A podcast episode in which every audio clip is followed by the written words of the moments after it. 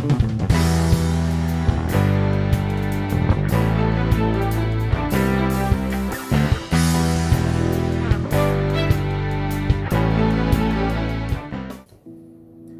saudara yang dikasih Tuhan, sebelum kita sharing firman Tuhan, mari saya ajak kita semua untuk berdoa bersama-sama untuk Indonesia.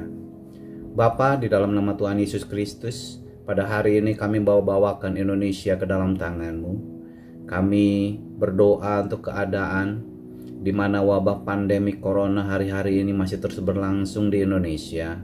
Tuhan, berkati bangsa kami Indonesia, berikan kepada kami bangsa ini hati yang taat, mentaati protokol kesehatan.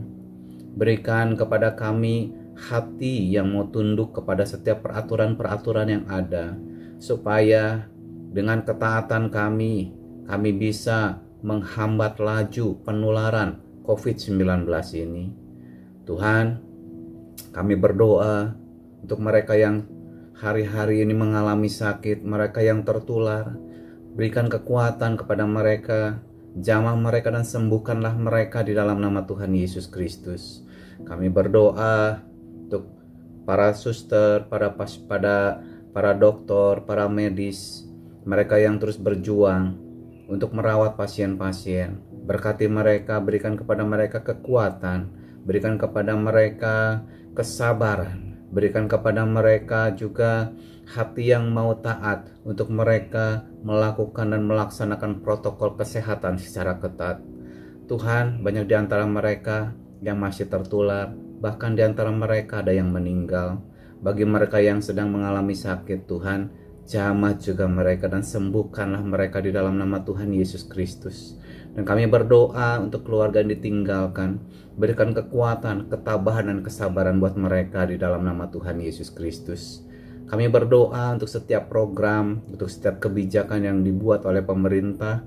Berkatilah ya Tuhan, agar setiap program dan kebijakan yang dibuat itu menyentuh orang-orang yang benar-benar membutuhkannya.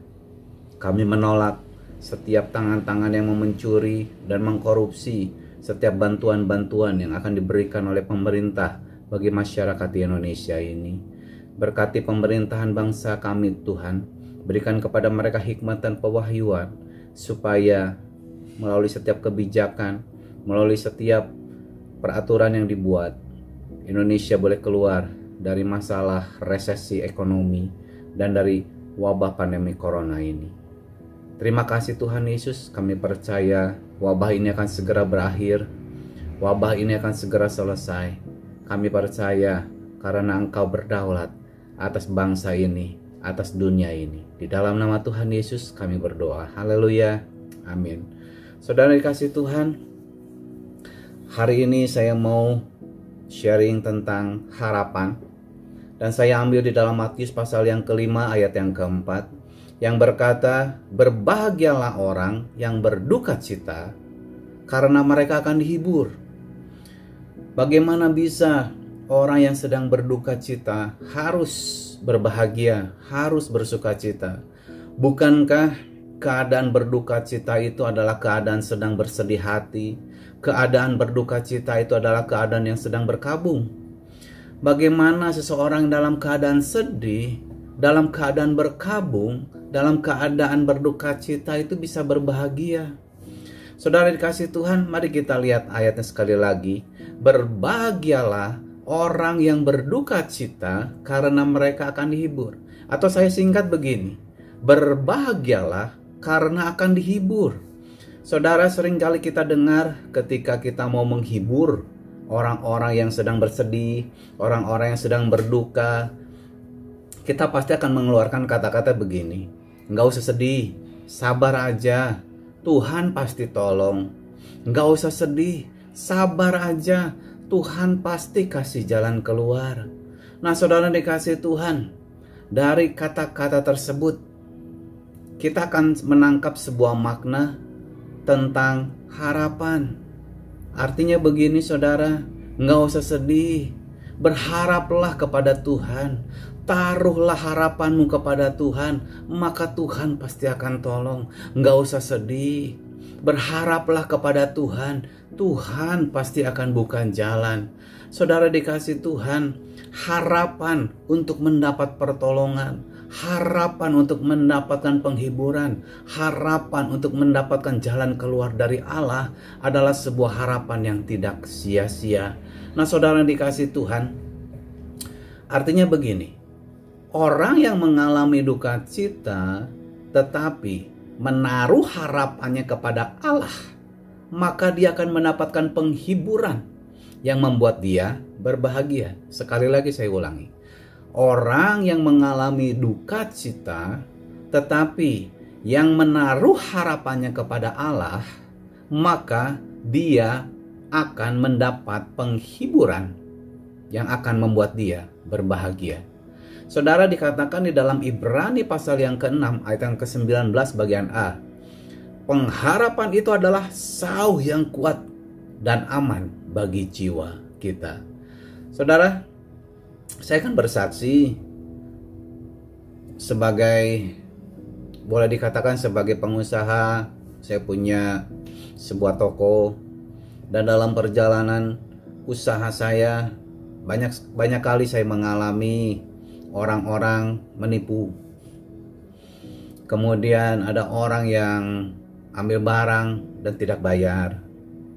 Nah, saudara dikasih Tuhan, ketika saya mengalami masalah itu, ketika saya mengalami problem itu, saya mengalami kesedihan, saya mengalami duka cita karena barang yang diambil atau uang yang tidak dibayarkan itu jumlahnya sangat-sangat besar sekali, sangat besar sekali sehingga membuat membuat usaha, membuat bisnis, membuat keuangan saya itu terganggu, terganggu sehingga sempat membuat saya stres, sempat membuat saya menjadi khawatir dan takut apakah saya bisa melunaskan utang-utang saya kepada supplier karena uang yang diambil itu begitu besar jumlahnya bagi saya.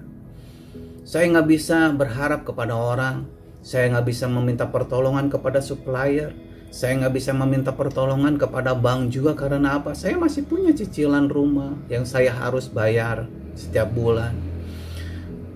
Harapan saya satu-satunya adalah Tuhan. Sehingga saya berdoa kepada Tuhan. Saya berdoa kepada Tuhan menaruh masalah dan persoalan saya kepada Tuhan dan saya minta tuntunan dan pimpinan Roh Kudus dan tuntunan pimpinan Roh Kudus adalah untuk saya mengampuni orang itu. Berat, saudara, berat bagi saya untuk mengampuni orang itu, bahkan harus merelakan, merelakan apa yang mereka ambil. Itu sangat berat bagi saya. Tapi saya mau memiliki hati yang taat. Kemudian saya berdoa mengampuni orang itu menuruti tuntunan Roh Kudus. Saya doakan orang itu, saya ampuni dia, saya berkati dia, dan saya belajar untuk merelakan. Saya belajar untuk mengikhlaskan apa yang sudah diambil oleh orang. Sehari demi sehari terus saya berdoa, saya ampuni orang itu, saya berkati orang itu dan saya merelakan. Mengikhlaskan apa yang telah diambil apa yang telah tercuri dari saya. Dan saudara, nggak terasa sehari demi sehari, minggu demi minggu, bulan demi bulan. Cicilan-cicilan utang boleh dibayarkan, utang-utang kepada supplier, semuanya boleh dilunaskan. Tuhan kasih pertolongan buat saya. Dia bukan jalan keluar, dia kirimkan pembeli-pembeli, dia kirimkan konsumen-konsumen yang baik, yang bagus tanpa ada timbul di dalam hati dan pikiran saya. Tuhan berikan kepada saya pertolongan. Tuhan berikan kepada saya penghiburan pada akhirnya. Sampai saya mengerti. Dan saya berkata, sekarang saya tahu. Tuhan turut bekerja di dalam segala hal. Untuk mendatangkan kebaikan bagi saya. Yang mengasihi dia dan yang percaya kepada dia. Saudara dikasih Tuhan. Sehingga saya mengerti Berbahagialah orang yang berduka cita ketika kita menaruh duka cita kita itu kepada Tuhan. Menaruh pengharapan kita itu kepada Tuhan. Tuhan memberikan kepada kita kekuatan. Tuhan pasti akan memberikan kepada kita pertolongan. Tepat pada waktunya. Dia Tuhan yang tidak pernah terlambat untuk memberikan pertolongan kepada kita. Asal kita percaya kepada Tuhan dan menaruh pengharapan kita kepada Tuhan. Saudara dikasih Tuhan, apa yang telah hilang itu Tuhan gantikan. Bukan sama, tetapi Dia gantikan berlipat kali ganda, berlipat kali ganda. Apa yang tidak pernah timbul di dalam hati, dan yang tidak terpikirkan itu semua disediakan oleh Tuhan. Apa yang tidak mungkin Tuhan jadikan mungkin bagi saya. Dan saya percaya juga kalau hal ini terjadi di dalam kehidupan saya, hal ini pun akan bisa terjadi di dalam kehidupan Bapak Ibu Saudara. Asal kita percaya dan menaruh pengharapan kita kepada Tuhan. Saudara dikasih Tuhan, saya tutup sharing pada hari ini dengan Roma pasal yang kelima ayat 3 sampai yang keempat.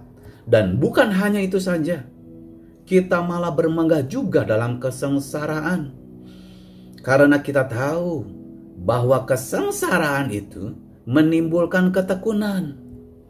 Dan ketekunan menimbulkan tahan uji. Dan tahan uji menimbulkan pengharapan. Saudara, hari-hari ini orang-orang yang bersepeda semakin banyak termasuk saya sekarang sedang senang main sepeda. Awal-awal naik sepeda untuk naik ke atas sebuah tanjakan rasanya berat sekali. Ya, berat sekali ketika pertama kali diajak ke Dago. Tempatnya namanya Bubur Goe, saudara-saudara yang naik sepeda pasti tahu di dalam pikiran saya dan beberapa orang yang baru pertama kali rasanya nggak mungkin. Bisa nggak ya? Bisa nggak saya sampai di tempat itu? Tapi ketika kami mengambil komitmen dan berani untuk melangkah mengambil langkah pertama kami mengayuh sepeda menaiki tanjakan. Sengsara bagi kami ya. Sengsara karena kami harus keluarin begitu banyak tenaga. Bagi pemula bagi pemula untuk naik ke atas ke atas dago itu sangat sengsara. Harus mengeluarkan banyak energi banyak keringat sakit kaki sakit pinggang sakit pantat ya semuanya terasa.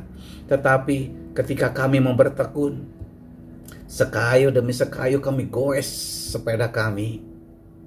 Pada akhirnya ketekunan kami menimbulkan tahan uji ya rasa capek, rasa lelah, tapi karena ada pengharapan, kami harus sampai di bubur goes. Tanjakan demi tanjakan kami lalui sampai akhirnya kami tiba di bubur goes. Ketika kami sampai di lokasi itu, apa yang tidak mungkin semuanya menjadi mungkin. Kami sangat bersuka cita sekali kami sangat berbahagia sekali pada hari itu saudara. Sebuah pencapaian yang fantastis bagi kami yang pemula untuk sampai di tempat itu. Sangat fantastis. Waduh, rasanya yang tidak mungkin itu semuanya menjadi mungkin. Nah, begitu pun dengan, dengan kehidupan kita, dengan masalah kita, saudara. Apa yang tidak mungkin di dalam pikiran ini, asal kita mau percaya kepada Tuhan dan menaruh pengharapan kita kepada Tuhan, saya pasti bisa saya pasti mampu. Bersama Tuhan saya pasti mampu. Saya pasti bisa. Percayalah, kita pasti bisa menghadapi setiap masalah, menghadapi setiap persoalan, menghadapi badai kehidupan ini. Asal kita mau berharap dan percaya kepada Tuhan. Amin saudara dikasih Tuhan. Tetap jaga kesehatan kita, saudara.